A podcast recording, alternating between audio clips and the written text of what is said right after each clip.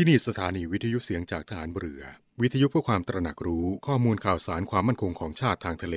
รายงานข่าวอากาศ และเทียบเวลามาตรฐาน จากนี้ไปขอเชิญรับฟังรายการ ร่วมเครือนาวีครับ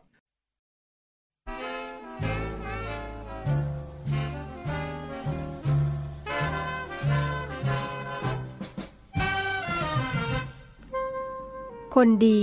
ทำให้คนอื่นดีได้ หมายความว่าคนดี ทำให้เกิดความดีในสังคม คนอื่นก็ดีไปด้วย ความเลวนั้นจะทำให้คนดีเป็นคนเลวก็ยาก แต่เป็นไปได้ ถ้าคนดีเข้มแข็งในความดี จะให้คนเลวมาทำให้คนดีเป็นคนเลวยากสำคัญอยู่ที่ความเข้มแข็งของคนดี พระราชดำรัสของพระบาทสมเด็จพระบรมชนกาธิเบศรมหาภูมิพลอดุลยเดชมหาราช บรมนาถบพิตร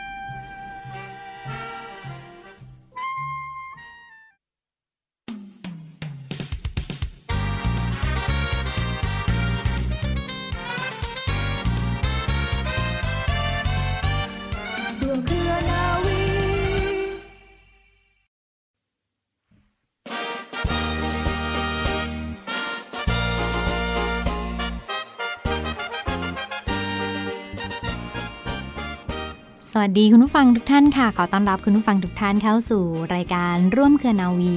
กับเรื่องราวสาระความรู้และข่าวสารที่นำมาฝากคุณผู้ฟังกันเป็นประจำทุกวันสำหรับเรื่องเล่าชาวเรือในวันนี้นะคะ มีเรื่องราวประวัติความเป็นมาที่น่าสนใจของพระราชวังกรุงธนบุรี หรือพระราชวังเดิมมาฝากคุณผู้ฟังกันค่ะ พระราชวังกรุงธนบุรี หรือพระราชวังเดิม เป็นพระราชวังหลวงในสมเด็จพระเจ้าตากสินมหาราช ตั้งอยู่ริมน้ำฝั่งแม่น้ำเจ้าพยา บริเวณปากคลองบางกอกใหญ่ ภายในกองบัญชาการกองทัพเรือถนนอรุณอมรินแขวงวัดอรุณเขตบางกอกใหญ่กรุงเทพมหานครในเขตที่เคยเป็นที่ตั้งของป้อมวิชัยเยนนะคะ ที่สร้างขึ้นในสมัยสมเด็จพระนารายมหาราช ตำแหน่งของพระราชวังเดิมนั้นเป็นจุดสำคัญทางยุทธศาสตร์ค่ะ สามารถสังเกตการได้ในระยะไกล อีกทั้งยังใกล้กับเส้นทางคมนาคม และเส้นทางการเดินทัพที่สำคัญอีกด้วยสมเด็จพระเจ้าตากสินมหาราชได้ทรงโปรดให้สร้างพระราชวังนี้ขึ้นในปีพุทธศักราช 2310 ภายหลังจากที่ทรงกอบกู้เอกราชให้กับชาติไทย เพื่อใช้เป็นที่ประทับและว่าราชการ เมื่อทรงสถาปนากรุงธนบุรีเป็นราชธานี พร้อมกับปรับปรุงป้อมวิชัยเย และเปลี่ยนชื่อใหม่ให้เป็นป้อมวิชัยประสิทธิ์ค่ะ เดิมพระราชวังแห่งนี้มีอาณาเขตตั้งแต่ป้อมวิชัยประสิทธิ์ขึ้นมาจนถึงคลองเหนือวัดอรุณ ราชวรารามนะคะ และวัดท้ายตลาดหรือวัดโมลีโลกยารามค่ะ เข้าไปในเขตพระราชวังเดิมและต่อมาเมื่อพระบาทสมเด็จพระพุทธยอดฟ้าจุฬาโลกมหาราช ได้เสด็จขึ้นครองราชสมบัติก็ได้ทรงย้ายราชธานีมาอยู่ที่ฝั่งพระนคร โดยสร้างพระบรมหาราชวังขึ้นเป็นที่ประทับ พระราชวังกรุงธนบุรีจึงได้ชื่อว่าพระราชวังเดิม ตั้งแต่นั้นเป็นต้นมาค่ะ รั้นมาถึงในรัชสมัยของพระบาทสมเด็จพระพุทธยอดฟ้าจุฬาโลกมหาราชก็ได้ทรงกำหนดเขตวังให้แคบกว่าเดิม โดยให้วัดทั้งสองที่กล่าวแล้วคือวัดอรุณกับวัดโมรีโลกยารามนะคะ อยู่ภายนอกเขตพระราชวัง และนอกจากนี้ยังทรงแต่งตั้งพระราชวงศ์ชั้นสูงที่ได้รับความไว้วางพระราชหฤทัยมาประทับที่นี่ อันเนื่องจากเห็นว่าพระราชวังนี้มีความสำคัญทางด้านทำเลที่ตั้งค่ะ อย่างเช่น สมเด็จพระสัมพันธวงศ์เธอเจ้าฟ้ากรมหลวงทิเบตบดิน พระบาทสมเด็จพระพุทธเลิศล่านภาลัยรัชกาลที่สอง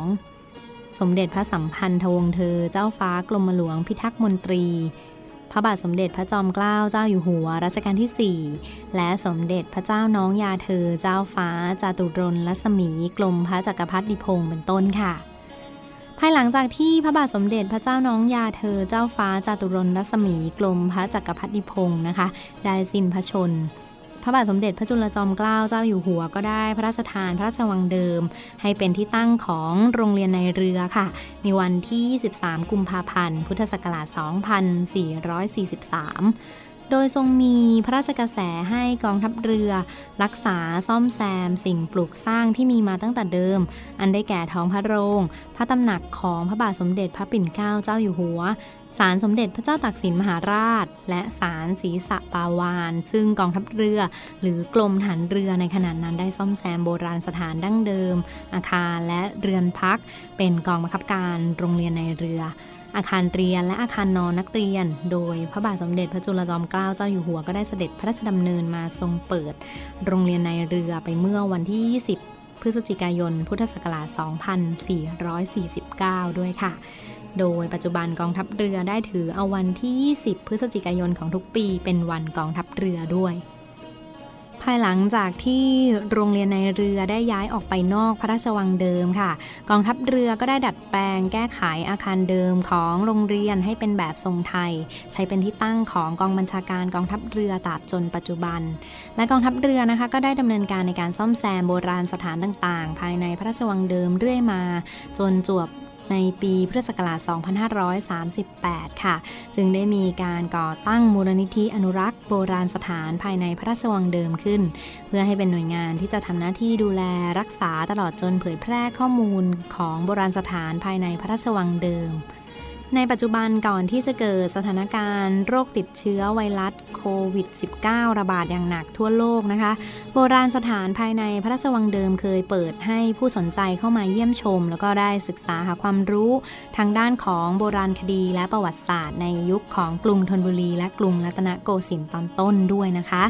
โดยจะมีในส่วนของศาลสมเด็จพระเจ้าตากสินที่เป็นไฮไลท์หลัก ให้ผู้ที่เข้ามาเยี่ยมชมนั้นได้มากราบไหว้สักการะ โดยสารนี้นะคะมีมาตั้งแต่สมัยพระเจ้ากรุงธนบุรี โดยสมัยแรกเป็นแต่เพียงสารพระภูมิ และต่อมาในสมัยรัชกาลที่ 4 ก็ได้มีการสร้างบุรณะพระราชวังเดิมของสมเด็จพระเจ้าตากสินขึ้นเพิ่ม สมัยรัชกาลที่ 5 จึงถูกเรียกว่าศาลของพระเจ้าตากค่ะและภายในศาลพระเจ้าตากนะคะ จะประดิษฐานเป็นพระบรมรูปสมเด็จพระเจ้ากรุงธนบุรี ลักษณะประทับยืนทรงพระแสดงดาบ ขนาดเท่าองค์จริง พระบรมรูปประทับนั่งขนาดสูงประมาณ 1 ฟุต 1 องค์ และเทวรูปจีนแกะสลักด้วยไม้ปิดทองอีกหนึ่งองค์ มีปืนโบราณพร้อมฐานสองกระบอกประดับที่เชิงบันไดชั้นล่างด้วยค่ะและที่จบลงไปแล้วนะคะ คุณผู้ฟังก็คือเรื่องราวประวัติความเป็นมาที่น่าสนใจของพระราชวังกรุงธนบุรี หรือพระราชวังเดิมที่ทางรายการนำมาฝากคุณผู้ฟังกันค่ะ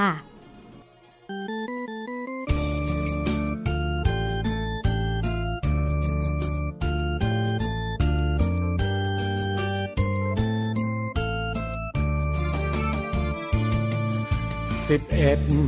หากใครพูดเป็นสิบหนึ่งเชื่อได้เกินครึ่ง นั่นแหละลูกนาวี เจอเพื่อนหญิงชายทายทักคำว่าสวัสดี เชื่อได้เลยนี่ คือทหารเรือขนบธรรมเนียมประเพณีคงอยู่ เป็นลูกประดูฟังอยู่ที่ในเลือดเนื้อ เพลงลูกทะเล เดินหน้าหน้าที่ทหารเรือ ร้องฟังไม่เบื่อวันสนาวีและเนวีบลู ชื่นชีวันสัมพันธ์เนวี รุ่นน้องรุ่นพี่ เกียรติยกย่องเชิดชู รุ่นอาวุโส ให้ความเคารพเรียกครู รวมกันเราอยู่ เหมือนดอกประดูเบ่งบานฮาเบตสมอออกเรือยามดึก ใจร้อยพันนึก เรื่องศึกพวกเราคลาน ยุทธนาวีก่อช้างเลื่องชื่อลือนาน ทั่วโลกกล่าวขานรอยันไทยเนวี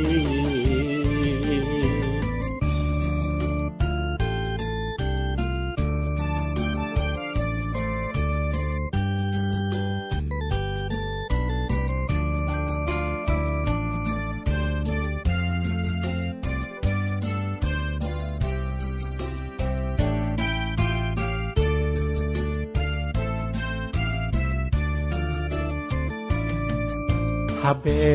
ตสมอออกเรือยามดึก ใจร้อยพนึก เรื่องศึกพวกเรากล้าหาญยุทธนาวีก่อช้างเลืองชื่อลือนาน ทั่วโลกกล่าวขานรอยเย็นไทยเนวี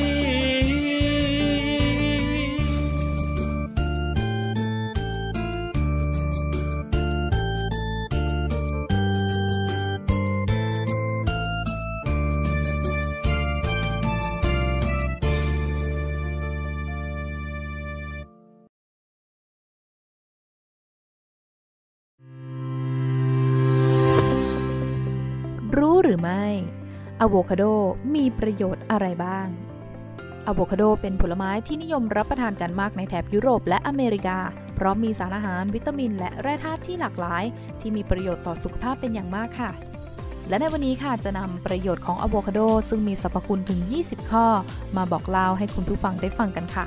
1. อะโวคาโดมีสารต่อต้านอนุมูลอิสระ ซึ่งเป็นตัวช่วยปกป้องเซลล์ต่างๆ ภายในร่างกายไม่ให้ถูกทำลาย 2. เป็นผลไม้ที่สามารถช่วยลดริ้วรอยแห่งวัยได้ดีกว่าผลไม้ชนิดอื่น ๆ จึงช่วยคงความอ่อนเยาว์ได้เป็นอย่างดี 3. ช่วยบำรุงและรักษาสายตาได้ 4. การรับประทานอะโวคาโดสามารถช่วยลดน้ำหนักตัว และลดระดับไขมันชนิดเลวลงได้อย่างชัดเจน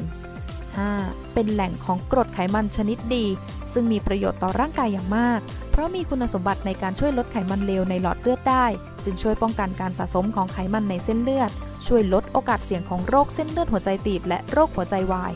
6. ป้องกันและลดความเสี่ยงของการเกิดโรคมะเร็งได้ 7. ในผลของอะโวคาโดมีวิตามินซีจึงช่วยป้องกันไข้หวัดได้ 8. อะโวคาโดมีสรรพคุณช่วยป้องกันการเกิดโรคเลือดออกตามไรฟัน 9. ช่วยป้องกันการเกิดโรคปากนกกระจอก 10. อะโวคาโดมีโปรตีนสูงกว่าผลไม้ชนิดอื่น เป็นโปรตีนที่ย่อยง่าย มีเส้นใยอาหารสูง จึงช่วยในการขับถ่ายได้เป็นอย่างดี 11. ไขมันในอะโวคาโดสามารถช่วยดูดซึมสารแคโรทีนอยด์ซึ่งเป็นตัวช่วยต่อต้านอนุมูลอิสระอันทรงพลังได้เป็นอย่างดี ไม่ว่าจะเป็นไลโคปีน เบต้าแคโรทีน หรือลูทีนในผักผลไม้ต่างๆ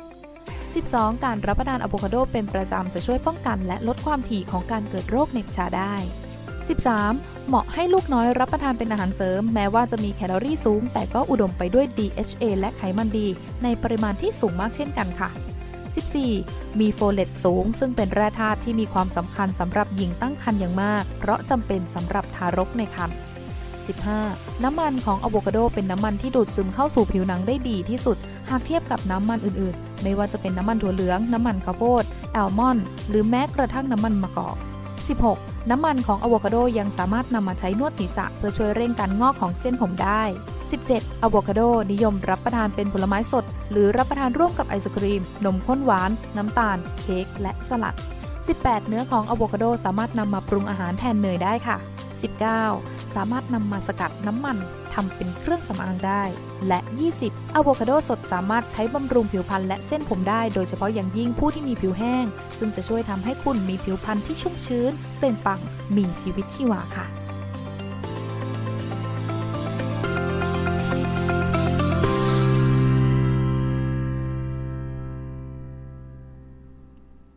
ต่อเนื่องกันในช่วงนี้กับข่าวสารจากกองทัพเรือในรอบรั้วนาวีรับฟังผ่านทางสถานีวิทยุเสียงจากทหารเรือ สทร 15 สถานี 21 ความถี่ ทั่วประเทศไทยนะคะ และช่องทางของเว็บไซต์ www.voiceofnavy.com นะคะรวมทั้งช่องทางของ Spotify และ Podcast ค่ะที่เสียงจากฐานเรือ พอดแคสต์และ Spotify และแอปพลิเคชันเสียงจากทหารเรือ หลากหลายช่องทางค่ะที่คอยอัปเดตข่าวสารมาฝากคุณฟังกัน รวมทั้งยังส่งข้อมูลความคิดเห็น แลกเปลี่ยนทัศนคติมุมมองดีๆ มา ซึ่งกันและกันได้นะคะสามารถเป็นประโยชน์ต่อผู้อื่นเช่นเดียวกันค่ะ ทั้งช่องทางของ Facebook Fanpage เสียงจากทหารเรือ เรื่องราวข่าวสารที่หยิบยกมาฝากคุณฟังกันในวันนี้ ไปกันที่บรรยากาศของด้านจิตอาสาพระราชทานกันบ้างค่ะ ศูนย์อำนวยการใหญ่จิตอาสาพระราชทานที่ผ่านมาในส่วนของกองทัพเรือได้สนับสนุน ศูนย์อำนวยการใหญ่จิตอาสาพระราชทาน จัดกำลังพลเข้าร่วมปฏิบัติการรถชีวนิรภัยพระราชทาน ตรวจเชิงรุกชุมชนเพื่อป้องกันการแพร่ระบาดของโรคโควิด -19 นะคะ ก็มีการปฏิบัติกันมาอย่างต่อเนื่อง และล่าสุดที่ผ่านมาจำนวนยอดผู้ติดเชื้อโควิด -19 ในประเทศไทยลดลงอย่างต่อเนื่องก็ถือได้ว่าเป็นอีกหนึ่งเรื่องราวที่น่ายินดีเนี่ยที่เราใกล้จะผ่านพ้นวิกฤตโควิด -19 ในครั้งนี้ค่ะ ในส่วนของกองทัพเรือได้สนับสนุนศูนย์อำนวยการใหญ่จิตอาสาพระราชทาน โดยศูนย์ประสานงานและสนับสนุนโครงการจิตอาสาพระราชทาน ตามแนวทางพระราชดำริ ของกองทัพเรือนะคะ และได้จัดจิตอาสา 904 สังกัดกองทัพเรือ รวมทั้งกำลังพลจิตอาสาจากหน่วยงานต่างๆ เข้ามาปฏิบัติการร่วมกับทีมคุณหมอ บุคลากรทางการแพทย์ พยาบาลอาสา และจิตอาสาชุมชนนะคะไปทำการตรวจทั้งรถชีวนิรภัย ตรวจเชิงรุกด้วยรถพระราชทานในพื้นที่ต่างๆ บรรยากาศที่ผ่านมามีการไปที่อำเภอพระประแดง จังหวัดสมุทรปราการนะคะไปตรวจให้กับพี่น้องประชาชนได้ฟรี ไม่เสียค่าใช้จ่ายใดๆ กับรถตรวจหาเชื้อโควิด -19 ที่ค่อนข้างให้ผลแม่นยำและปลอดภัยค่ะ ก็มีการจัดเจ้าหน้าที่เข้าไปถึงชุมชนในพื้นที่ เพื่อป้องกันการแพร่ระบาดของโควิด -19 ซึ่งจากการตรวจในครั้งนี้ค่ะ เพียงวันเดียวนะก็มีพี่น้องประชาชนเข้ามารับการตรวจกว่า 1,500 กว่าคนนะคะ ตรวจเชิงรุกสำหรับรถชีวนิรภัยพระราชทานในครั้งนี้เพื่อป้องกันการแพร่ระบาดของโควิด -19 นอกจากการเข้าไปตรวจเชิงรุกแล้ว เจ้าหน้าที่ก็ยังทุ่มเทแรงกายแรงใจนะมีการให้ความรู้ แนะนำข้อมูลดีๆ เพื่อป้องกันโควิด -19 ให้กับพี่น้องประชาชน และมีการคัดแยกผู้ป่วยที่มีอาการไม่รุนแรงหรือว่าผู้ป่วยสีเขียวนะคะ และก็สามารถใช้วิธีการกักตัวดูแลตัวเองอยู่ที่บ้าน ทั้ง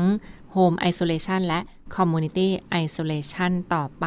รวมทั้งก็แนะนำให้การใช้ชุดตรวจหาเชื้อโควิด -19 หรือว่า Antigen Test Kit เพื่อดูแลผลการรักษาของตัวเองต่อไปค่ะ นี่ก็เป็นอีกหนึ่งเรื่องราวดีๆ ที่มาฝากคุณฟังกันในช่วงนี้นะสามารถเข้าไปติดตามรายละเอียดเพิ่มเติมได้เช่นเดียวกันทั้งช่องทางของ Facebook Fanpage กองทัพเรือรอยันไทยเนวีค่ะ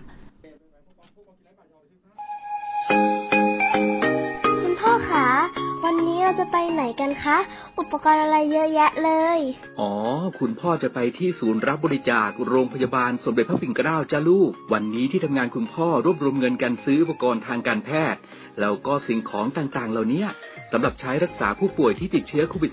-19 พ่อเป็นตัวแทนนำไปบริจาคจ้าแม่ก็เพิ่งโอนเงินสมทบทุน มูลนิธิสมเด็จพระปิ่นเกล้าเพื่อผู้ป่วยโควิด -19 เพื่อจะเอาไปซื้ออุปกรณ์ทางการแพทย์เมื่อกี้นี้เองจ้า ดีจังเลยค่ะ คุณพ่อคุณแม่ หนูจะใส่หน้ากากอนามัย ล้างมือบ่อยๆระยะห่างจากคนอื่นด้วย แล้วก็บอกเพื่อนๆให้ช่วยกันด้วยค่ะ พี่ๆคุณหมอและพี่ๆพยาบาลจะได้ไม่ต้องทำงานหนักค่ะ ดีมากเลยจ้าลูก น่ารักจังเลยลูกสาวแม่เนี่ย สถานีวิทยุเสียงจากทหารเรือขอเชิญร่วมสมทบทุน และบริจาคอุปกรณ์การแพทย์ และสิ่งของเพื่อผู้ป่วยไวรัสโควิด -19 ร่วมสมทบทุนมูลนิธิสมเด็จพระปิ่นเกล้า โดยบริจาคผ่านบัญชีธนาคารทหารไทยจำกัดมหาชน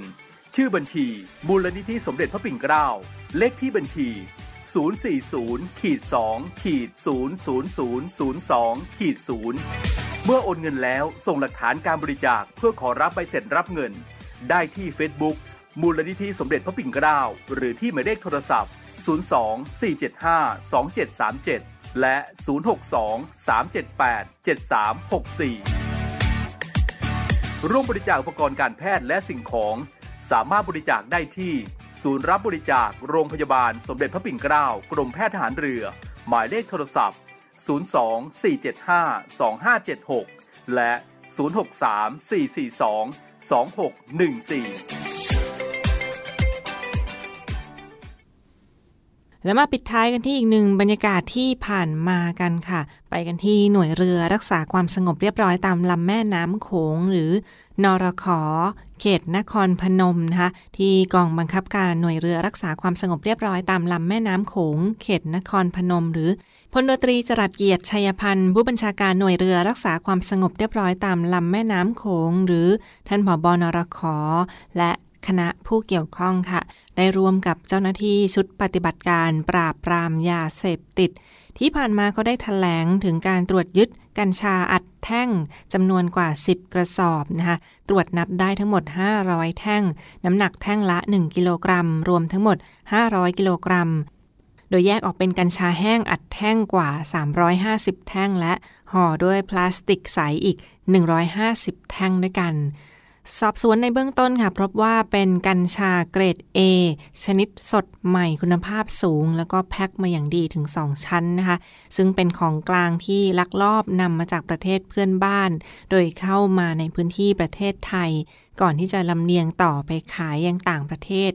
ซึ่งราคาขายของกัญชาอัดแท่งในครั้งนี้นะคะราคาค่อนข้างสูงกิโลกรัมละไม่ต่ำกว่า 20,000 บาท ซึ่งรวมมูลค่าของกลางที่จับกลุ่มได้ในครั้งนี้รวมกว่า 10 ล้านบาทเลยทีเดียวนะคะ ซึ่งที่ผ่านมานรขอเขาก็ได้ถแถลงถึงการตรวจยึดจับกลุ่มยาเสพติดหรือว่าในครั้งนี้เป็นกัญชาอัดแท่ง รวมกว่า 500 กิโลกรัม มูลค่ากว่า 10 ล้านบาท ตรวจยึดได้เมื่อสัปดาห์ที่ผ่านมาบริเวณริมฝั่งแม่น้ำโขงที่พื้นที่บ้านคับ พวงตำบลน้ำก่ำอำเภอธาตุพนม จังหวัดนครพนม ซึ่งในขณะเกิดเหตุค่ะคุณฟังคะขบวนค้ากัญชาข้ามชาติค่ะ เขาได้ลักลอบลำเลียง กัญชาลักลอบเข้ามาผ่านเรือหางยาว เข้ามาแบบกองทัพมดเลยทีเดียวนะคะ ซึ่งนำมารอเพื่อลำเลียงไปส่งขายต่อในพื้นที่ชั้นใน แต่เจ้าหน้าที่ได้ตรวจยึดไว้ได้ค่ะ จึงนำมาตรวจสอบขยายผลและติดตามเพื่อหาผู้กระทำผิดมาดำเนินคดีตามกฎหมายต่อไป จากการตรวจสอบในเบื้องต้นค่ะ พบว่ามีการนำกัญชาอัดแท่งนั้นมาลักลอบ เก็บเอาไว้ก่อนที่จะลำเลียงส่งต่อ โดยใช้เป็นแรงงานชาวลาว แฝงอาชีพ หรือว่าแฝงตัวมาทำอาชีพหาปลาในช่วงกลางคืนนะคะ ก่อนที่จะมาพัก ของกลางไว้ที่ริมฝั่งแม่น้ำโขง เพื่อรอส่งต่อไปขายต่อไป ซึ่งก็จะมีเจ้าหน้าที่นายหน้าในพื้นที่เป็นคนติดต่อประสานงาน และอาศัยในช่วงที่โควิดระบาดซึ่งเจ้าหน้าที่ก็จะมีภารกิจในช่วงโควิดมากยิ่งขึ้น ดังนั้นเขาจึงใช้ในช่วงเวลาที่เงียบสงัดนะเพื่อทำให้พื้นที่ชายแดนนั้น มีการลำเลียงได้อย่างสะดวก ทำให้พื้นที่จังหวัดนครพนมที่ผ่านมานี้ฟังคะเขาก็มีการตรวจยึดยาเสพติดกันอย่างต่อเนื่อง เนื่องจากว่าพบว่ามีกว่า 3 ตันเลยทีเดียว โดยทางนรคเขายังได้ประสานกับหน่วยงานทุกภาคส่วนทั้งภาคความมั่นคง หน่วยงานที่ดูแลรักษาความปลอดภัยด้านยาเสพติดนะคะมาสกัดกั้นจับกลุ่มกันอย่างต่อเนื่องค่ะ นี่เป็นอีกหนึ่งบรรยากาศที่ฐานเรือยังคงดูแล รักษาความสงบเรียบร้อยทั้งพื้นที่ทางทะเลและริมฝั่งแม่น้ำโขงนะคะ ผลงานของอีกหนึ่งหน่วยเรือรักษาความสงบเรียบร้อย ตามลำแม่น้ำโขงหรือว่านรคเขตนครพนมที่ผ่านมามาฝากทุกท่านกันในช่วงนี้ค่ะ และทั้งหมดคือข่าวสารจากร่วมเครือนาวีในวันนี้นะขอขอบคุณที่ติดตามรับฟังและพบกันได้ใหม่ในทุกวันเวลาประมาณ 12นาฬิกาเป็นต้นไป ผ่านทางสถานีวิทยุเสียงจากทหารเรือ วันนี้เวลาหมดหมดเวลาลงแล้วนะลาไปก่อน สวัสดีค่ะ